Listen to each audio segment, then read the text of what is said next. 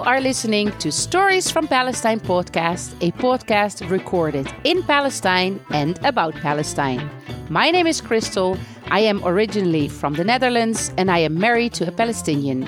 We live in Beit Safafa between Jerusalem and Bethlehem, and we run Singer Cafe and Al Jisr Bar in Beit Sahur.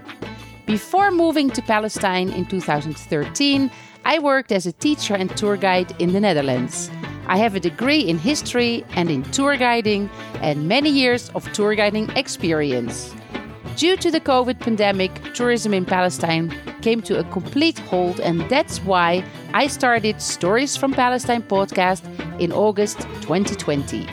This is the second year of the podcast, with every week on Monday a new episode about the history and heritage of Palestine, as well as the reality of life today.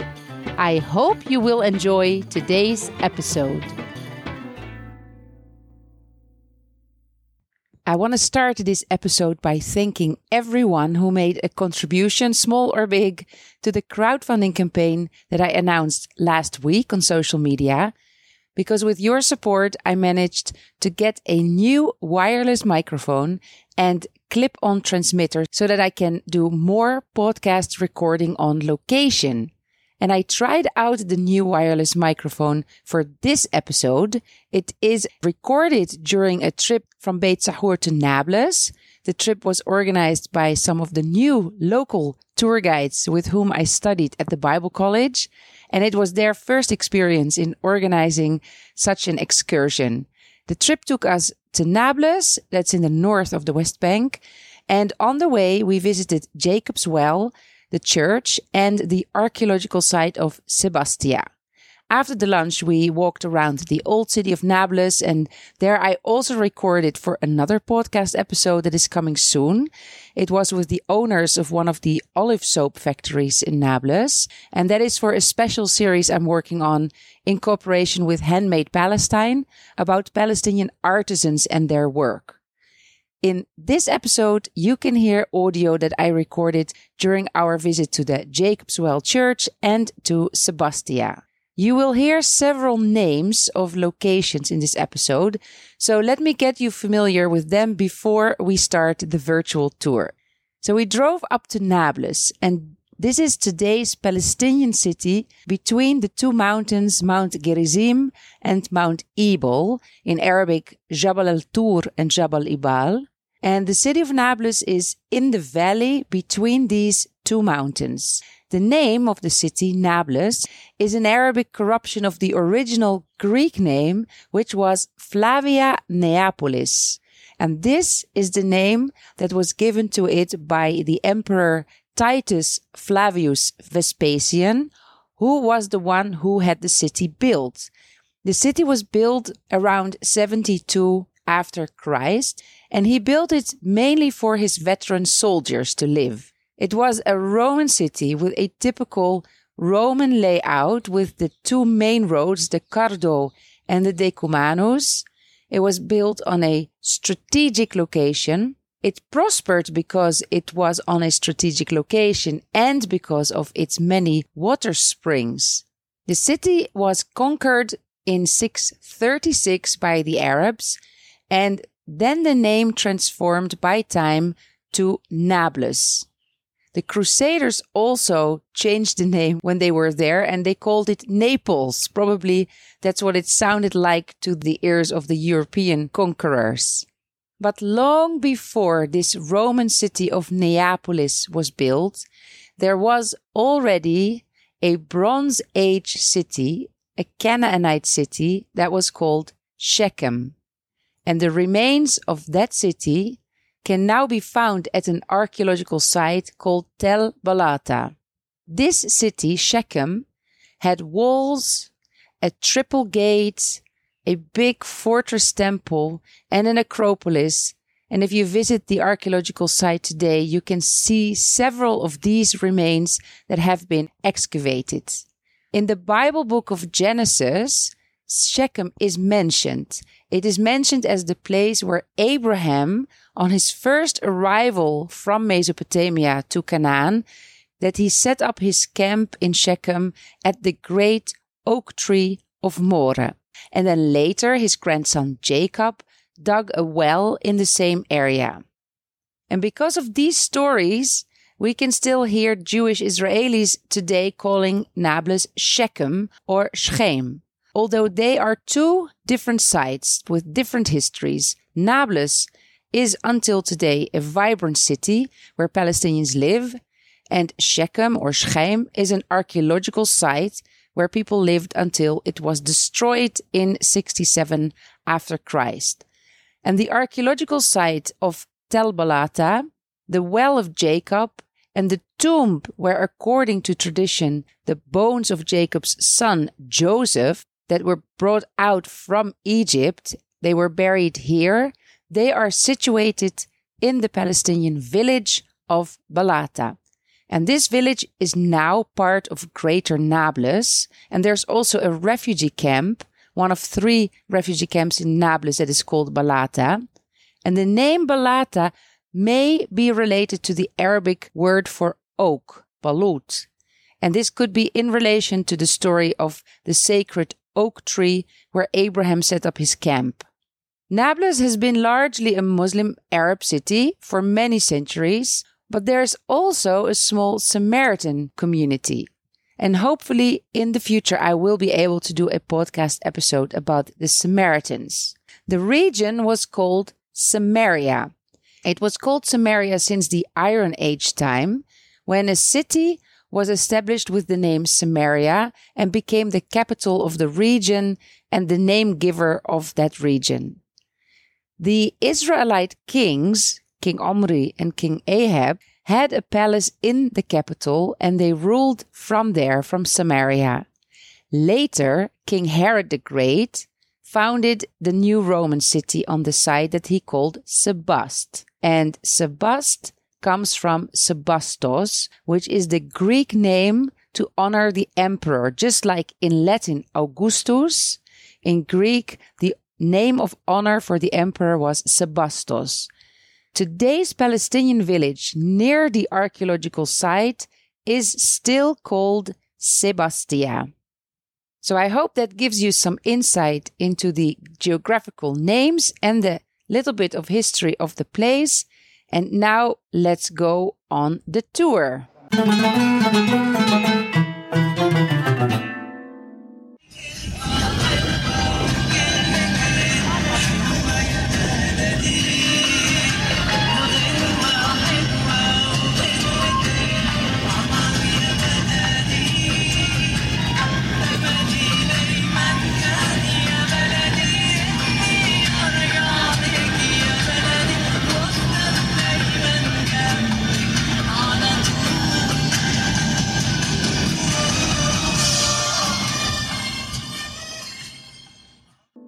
We just arrived to Nablus and on the first stop, we are here at a beautiful church, quite unexpected in the middle of the city. And this is the Church of Jacob's Well. I'm here with Salim. Can you tell us what is the story behind the church? Churches are always built on a location where a biblical story happened. So what is the story here? So the story here is it's the well, the name of the church, Jacob's Well. We know that Jacob, when he came to Shechem or Nablus today, he dug a well because you know Jacob, like many other people, they were the type of the, the like the Bedouins who travel with his family and maybe his flock. So when they came here, they had to dig this well, uh, so you know they could have water and so they could stay here for some time. And so because of that, he dug the well, which is Jacob's well today. There's a lot of more interesting parts about the well that it's actually a lot deeper than when it's usual and it's a well, so it doesn't change locations. It's where it, where it is. Uh, the city itself has many rivers, but he's trusted God in a place among many rivers to play, find a place where he could dig a well and find the water at the bottom of the well and uh, rest for it. Biblically, in the New Testament, the story of the well comes again with a very, very, very important part especially in the journey of Jesus, where in the book of John, he says where he met the Samaritan woman and this beautiful encounter. You know, as we know, there's this huge problem between Jews and, some, and Samaritans in the Old Testament, but Jesus wants to break that conflict and an enemy type rhythm. So he meets the Samaritan woman at Jacob's well, where we are right now, you know, 2000 years ago, sitting where, of course, there's no lots of trees and and a big building right now where we are standing in and the beautiful, you know, symmetric everywhere and like uh, beautiful pictures and iconics.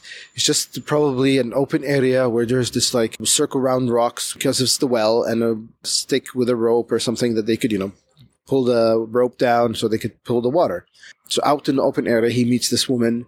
She comes in the afternoon to take the water. And then there's this really good theological, big theological debate and discussion happens between him and her.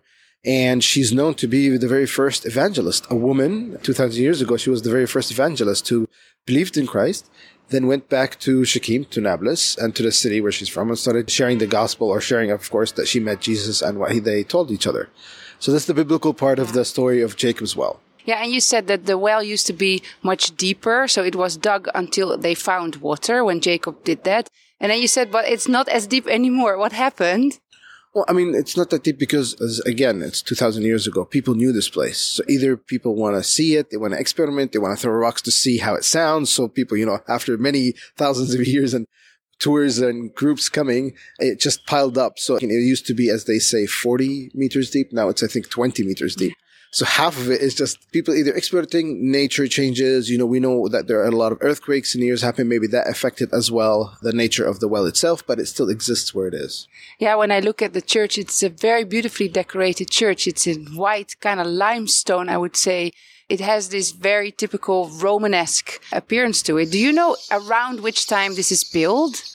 So it was more built recently because, uh, again, with the earthquakes I mentioned, during the Byzantine time, the earthquakes had affected the church and it was destroyed. If we look behind the church, if we go behind the church, there are still the ruins of the old churches. The father who's actually now in the church, who takes care of the church, he's the one who more recently built the church and he finished building the church in the 17th of May of uh, 1998, which actually you can find that date on a rock on the side of the church, which is right there. Oh, if I had just looked up, I would have seen that 1998. It wasn't that No, and I can see. I mean, it's very clean and it's very everything looks very uh, well maintained here. It's a very beautiful church on the outskirts of Nablus. I heard that we are actually going to go and taste some of the water. Yes, we'll go inside now where the well is. We'll go taste some water, experience that uh, traditional when the groups come and pour the water in and count so we can see how far the water is really deep. So we'll do that. Unfortunately, we can't take pictures because we're not allowed to take pictures down there. So I'm sure with the podcast and audio, that's no, that's no problem. Yeah, yeah, no problem. We do it with only with audio. Thank you, Salim. كل واحد بيحكي حديث اللي بده يعمل بس الانجيل هذا بيجي تاني من يوحنا لأول اللي بقول لأول الكلمة الكلمة ضل هذه برضه كسر حاله بما سويته في كل الإنجيل في كل الحديث. تبعه مرة وآخر مرة والثاني اللي ربنا روح ولا في روما ولا في قسطنطينية. So we just inside heard a story from the Greek priest who lives here. That was quite an intense story. Can you just tell that to the podcast listeners? Okay, so he explained the history of the church, but he spoke about the last hundred years when clashes started happening between the Jewish claimers of the place and the Christian owners. So the Jews were rummaging the place, trying to, to take it into their ownership. He spoke about uh, the time when they killed the priest, whose remains are found inside the church now. You can see it inside. But he added more to the story that uh, that I know. The story that I know is that four of them went into the church and they handcuffed him and they tried to interrogate him and eventually they killed him near the, the well and they left him there and they burned the church or part of the church and then, and left. But what he said is that there were four and they were the priest and also a nun. They tried to butcher the priest, but the priest uh, told the nun to take cover inside the well. So what they did is that they threw a grenade into the well and they were also still settler troopers trading outside in an attempt to enter the church. When they heard the grenade explode, they thought that Palestinians are fighting back and they're the ones who were throwing grenades. So they entered and they shot the four of them, killing three of the Jewish settlers. So they killed their own kind. And the one who was left who tried to hide was caught by the priest. And the priest at the time was 40 years old. So he was still a muscled man. He, he could take control of one uh, perpetrator, let's say. So he took hold of him until the police came. and he he told the police, "And what do you think of this guy? Is he is he Jewish, Muslim, Christian, or what, what do you think of him?" And he's a settler, and he's trying to do all these kind of things. He's throwing grenades, and but he said that the word was already uh, in mind. That every time that this happens by a settler, he's not marked as a terrorist or as a perpetrator, but as a lunatic or a lone wolf. So we're like, he's crazy, and okay, we'll take him to court. And that's when the proceedings will never end because he's a settler. You can see his uh, remains are on the right side of the church. And the well is on the inside of the church in the middle uh, before the iconostas, also on the right hand. You enter it from the right hand and you, you go out from the left entrance. But his remains, and as you can see on your right hand, the remains of the priest they killed during, let's say, the break, the invasion, whatever you can call it. And it's not lunacy, it's terrorism, of course. That's something that's not particular to one race. It's, uh, it's by all means marked by all races. What they did here was pure racism, pure terrorism, and they wanted to just claim it by any illegal way uh, that matters. I'm just walking up to the right apse of the church, and here there is an icon depicting the priest who was killed. There is a coffin And in the coffin, there is the remains, but it's covered with a piece of cloth, so we don't see the actual bones. But it's a, it's an Orthodox church, so it's very, very fully decorated. And uh, a lot of people who are coming here also they hang beads and crosses and small decorations here around the coffin of this killed priest. The church itself is full of beautiful paintings and icons. It has a dome in the middle where we see Jesus and he is surrounded by angels. And then there are several depictions of stories related to the Old Testament, the story of Jacob digging the water well, and the story of Abraham and Isaac, story of Jesus and the Samaritan from the New Testament. And now we're going to go down to where the well was dug according to tradition.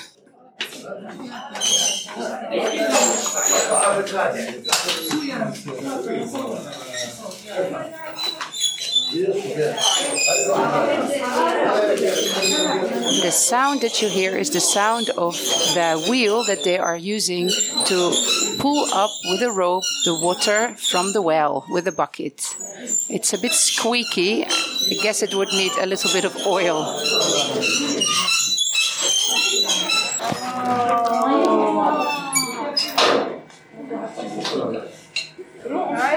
تخيلوا تذكروا إنه كيف لما كانت قبل 2000 سنة طبعا ما كانش هيك الوضع قبل 2000 سنه المسيح مع السامره هون اجتمعوا.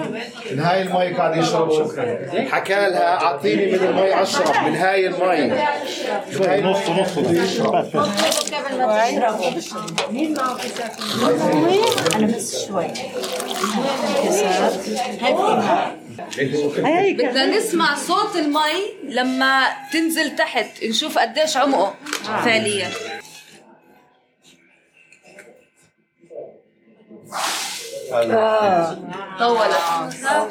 It's very deep. We just heard when uh, Wafa just poured down some water into the well, and it took seconds before we could hear it dropping down on the bottom.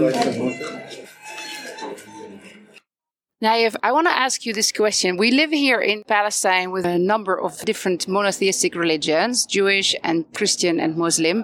And you're a Christian. And now we're in Nablus where you don't come very often because it's not so easy to reach here. We spent more than two hours on the road coming here. So how does it feel for you to reach to a church that is part of your history, narrative, religion, and to be able to visit here? And like in general, how important is it for you to be able to visit those places? We really love to go to such as these places that belongs to our grandfathers and their grandfathers and generations ago. So we all are committed to this kind of places. We love to visit these churches, these places that has a historical or Christian background. When I come here, like as I said before, it took us about two and a half hours, but it's worth it. We can see like the place that has two events, two main events. Jacob's well, where Jacob dug his own well, and the other one is the biblical story, which is the Samaritan woman with Jesus interaction and what he told her and how he can, with like his few words to her, he can bring her to believe in God and a lot of others from her, uh, like her side. So when I come to this place, when I see like the huge place with the relics inside, they have relics of the jar of the Samaritan woman and relics of her skull. They have it inside. You can like be like closer to these stories and you can feel it. Elias, you just came out from the church. Naif just said that there are these two main stories here. One is the story of the well that Jacob dug. Mm-hmm. We're talking about 3,000 years ago. But then there is a story about Jesus meeting a Samaritan woman. Mm-hmm. What was the importance of that story for Christians, besides the fact that he talked to a woman? that was probably not something common to do. But what is the importance of that story for you? Basically, the importance is that for both Jews and Samaritans, the temple and the existence of God was related to a specific spot or a specific location. Jews believe that God is in Jerusalem, and at the same time, the Samaritans believe that their God is at Mount Gerizim. So God wanted to change this idea and that the temple will not be in a location anymore. The temple will be inside of each person. It will not be something related to a location or a spot or anything. That was the main point and the, the main objective of the whole conversation with the Samaritan woman. Yeah, because she asked him, right? She asked him that, how do you speak to me? I'm a Samaritan woman. And then she asked him, because she knew he's a rabbi, that, by the way, wh- what is it with you that you always pray in Jerusalem? And why do we pray here on Mount Gerizim? And then he explained to her that it doesn't matter anymore. Now that I'm here, it's about your heart, where your heart is. Even the disciples, actually, the disciples themselves were astonished that uh, Jesus, he's talking to a Samaritan woman, but then he, he explained himself. He said that this thing, this conflict will not matter anymore, and, and everything will change. The Yeah. temple will change, and everything will change. Yeah. Yeah, Jesus had that message that he came for everyone, not just for one particular people, not only for the Jewish people, but for, for everybody. I just saw out from the bus these two mountains between which Nablus lays actually. It's sort of in the valley between the mountains. Can you just mention a little bit about these two mountains and their importance? So uh, basically, th- those two mountains, Mount Gerizim and Mount Ebal. Mount Gerizim is uh, basically where the Samaritans currently live. It was abandoned for a long time. Uh, only recently, the Samaritans bought uh, a piece of land and they, they are living there. They pray there, all of their feast. Both mountains acted as a towers for protection for the, the city of Nablus because city was one of the hardest places to be defended because it's open on all locations. So basically, the, those mountains acted as towers to defend the city. And there was a biblical event here also related to Joshua, because we're always speaking about the Bible since we studied the Bible college, that when they arrived from the, the Israelites that left Egypt and wandered in the desert for about 40 years, and then they arrived here and then they had been led by Moses, but Moses was not allowed to enter the land because he did something that God didn't appreciate. And then it was Joshua who took them and he took them here. And then what? He then uh, separated the the Jewish groups, the 12 tribes. He separated them in, on the two mountains. One was for the blessings and one was for the, the curses. Uh, each uh, each tribe would say a curse and one would say a blessing.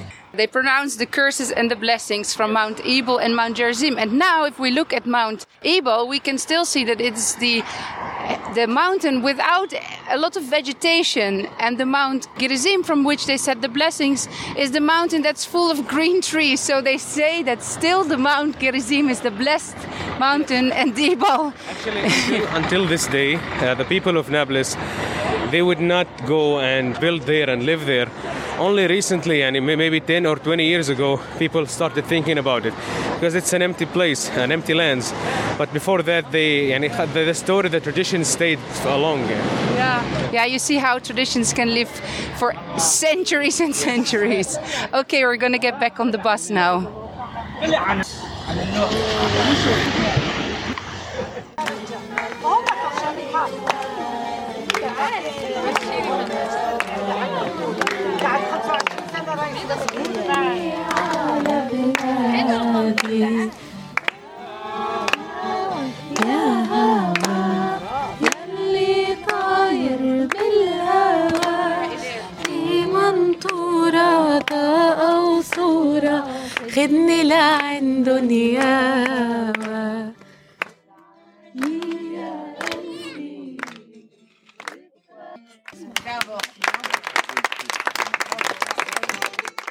We are here at a beautiful site to the north of Nablus, and it's called Sebast. It's an archaeological site, and Elias just told the group in Arabic about it. Can you do a summary in English? What is this site, and maybe its prehistory also? Okay, so uh, let me start first of all with the name. The name Samaria or Samaria, it came uh, from the, the actually the owner of the land, the original owner. After in the 9th century BC, around 875, King Omri actually bought this land from a guy called Shamron, and that's why the area was called after him. So now it was called Samaria. The name was changed to Sebastia as a meaning of giving glories to the Roman emperor during the Roman period. It passed through several uh, periods of time, uh, starting from uh, the period of the Israelites, moving on to the Persians, the Hellenistic, where Alexander the Great actually was here multiple times. He had a lot of his his soldiers; they were here. He ended actually the existence of the Persians in this area. Afterwards, uh, we have the Roman period with Herod. Herod, during his time of prosperity, fell in love with building enormous buildings, and he built places everywhere in Caesarea, in uh, in uh, Bethlehem, the Herodian Palace, and right here in Sebastia. Many stories happened here. For example, Herod actually killed two of his sons right in this place.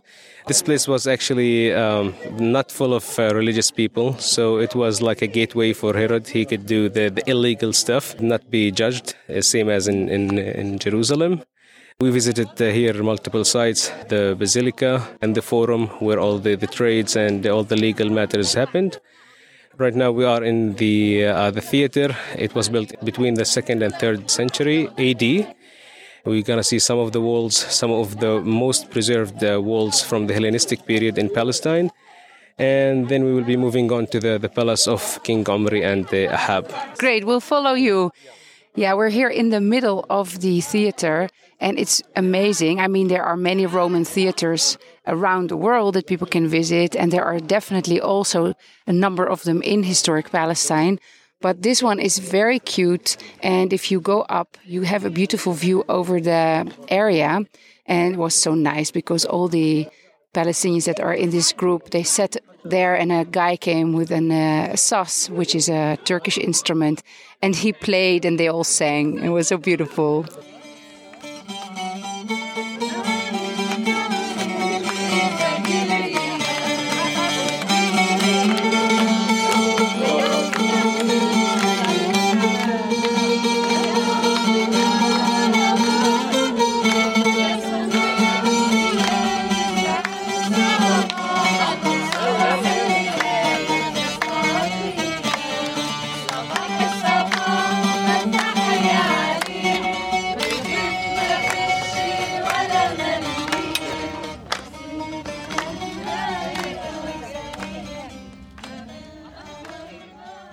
And if I look up, I can see part of the Iron Age time wall. This is what they call the Israelite wall. It's from the time of the Israelite tribes when they came and conquered the land from the Canaanites. And we can see next to it part of the wall that is dating back from the Hellenistic time. So that is about the third, second century before Christ. And then we are in the Roman theater that dates from around the second century after Christ. So walking here, you really feel the history of the place. So many different people came and lived in this land. And one empire would replace the other empire, and remains, of course, would stay. And it is hard for Palestinians here to excavate this site because they are under Israeli control. This is Area C, and that means that they are not able to dig and excavate without the Israelis getting into their business. And they are really trying to avoid the place from becoming an Israeli archaeological site that would be meaning a national park where people would have to pay entrance fees. And the Israelis will take that as an opportunity to control the region even more. So it lacks a little bit of uh, care here.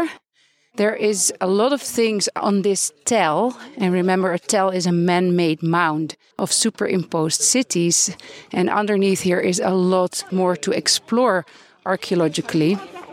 So we're climbing up the hill and s- we're going to see the rest of the site.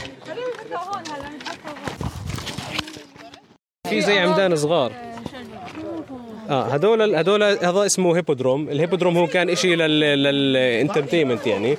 كانوا بصير زي ستاديوم كبير ناس بتتفرج وفي بصير سباق للخير. كان هو بس بيور انترتينمنت بس الناس تيجي تنبسط وتحضر وتتسلى وهيك أشياء. وسباقات. صحيح. This is the hippodrome it was basically for entertainment for Herod during the Roman uh, period.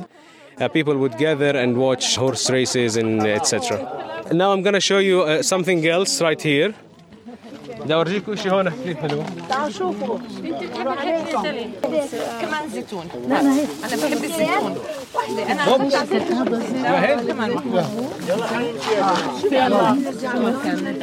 شو اسمك أنت؟ ريان؟ ريان. يا عيني. هلا حبيبي عن جد؟ شو معنى اسمك؟ هدون ريان ماي. ريان. ماي ريان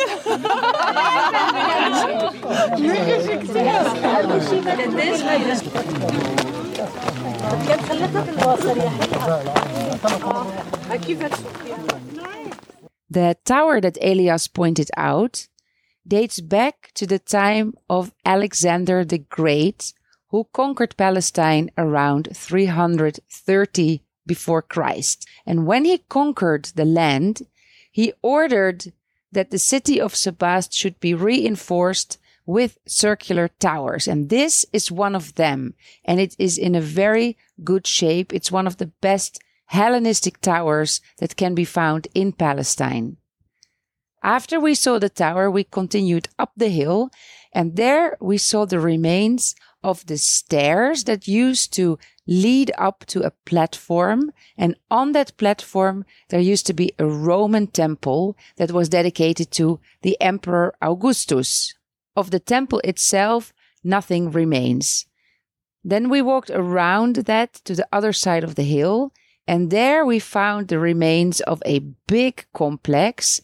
It had different rooms. We saw some millstones laying around. They were probably used to grind grains or maybe olives. And while the excavators were excavating this building, they found a large amount of ivory. And because of the description of the palace of the Israelite kings Omri and Ahab in the Bible, that the palace was inlaid with ivory, the immediate conclusion by those biblical archaeologists was that this was the palace of the Israelite kings. So, in most tour guide books and most tour guides will tell you that this is the palace of King Ahab. But, as often happens in the Holy Land, there is a lot of will to find archaeological remains that prove that the Bible stories were right, and conclusions are often made very fast. There are other archaeologists, like, for example, the famous British archaeologist Kathleen Kenyon, who did a lot of excavations in the Holy Land. She concluded that these ivory fragments were from a much later time than the Iron Age. She dated them back to the Hellenistic and Roman period, which is second, first century before Christ and the first century after Christ.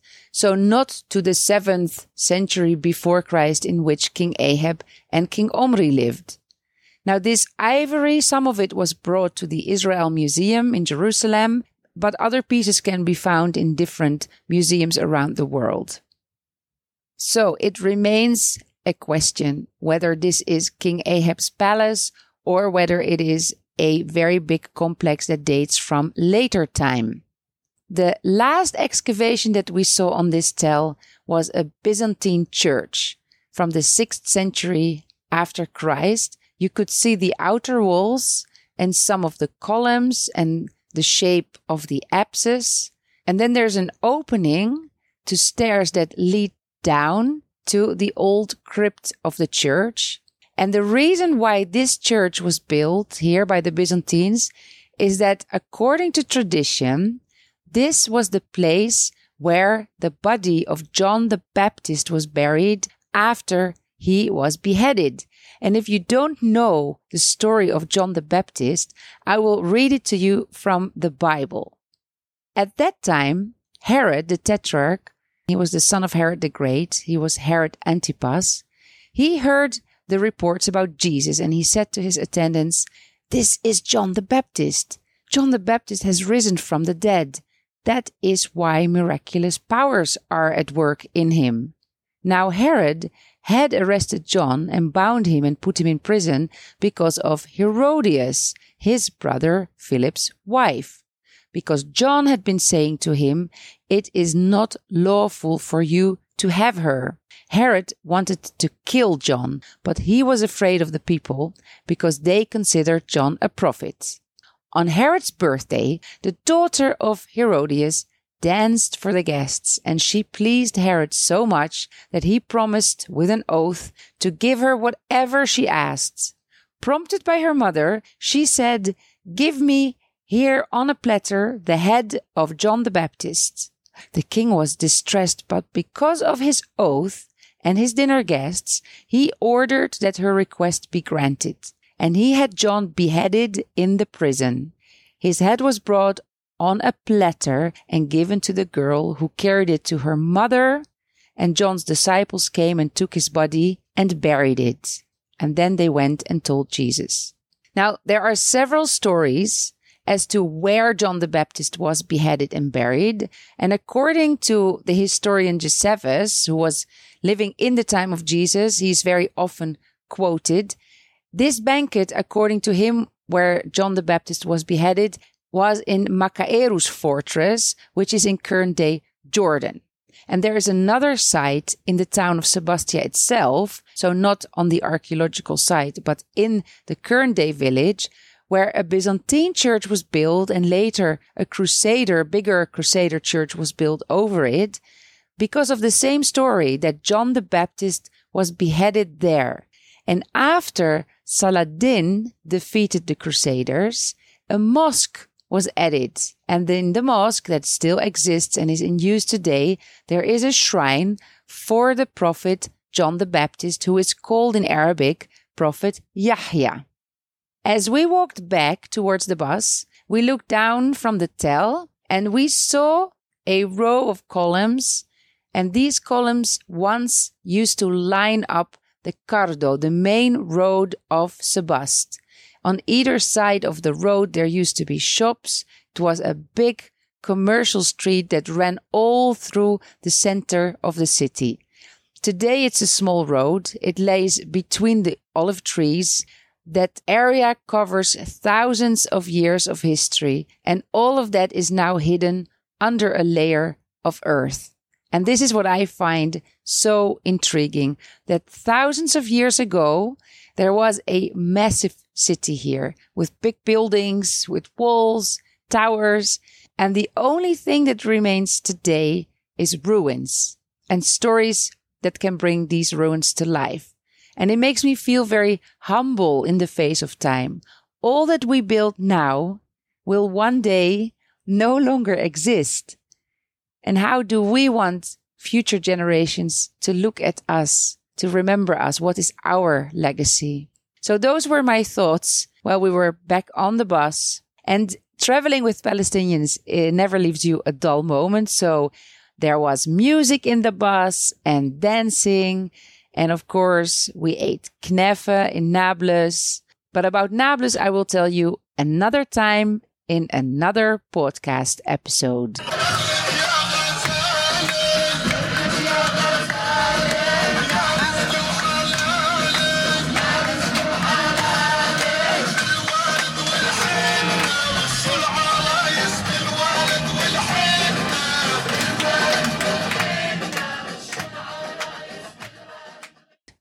Thank you for listening to Stories from Palestine. If you enjoy the podcast, then here are several things you can do to support the show. Tell your friends about the podcast. Share some of the social media posts on Instagram or Facebook. Start following the YouTube channel. You can also hear the podcast audio there. And soon I will start uploading videos. Sign up for the email list so that you get a reminder with a clickable link to the new podcast episode. And in the future, you will be updated about programs and trips that I will start to organize. And of course, you can donate to help me pay for hosting the podcast and the website and all the related recording costs. It's the only source of income I have at the moment, so you can imagine how much I appreciate every cup of coffee or falafel sandwich that you buy me on the Ko-fi platform. All the links that you need can be found in the show notes and on the website storiesfrompalestine.info. That's it. I hope you will tune in again next week.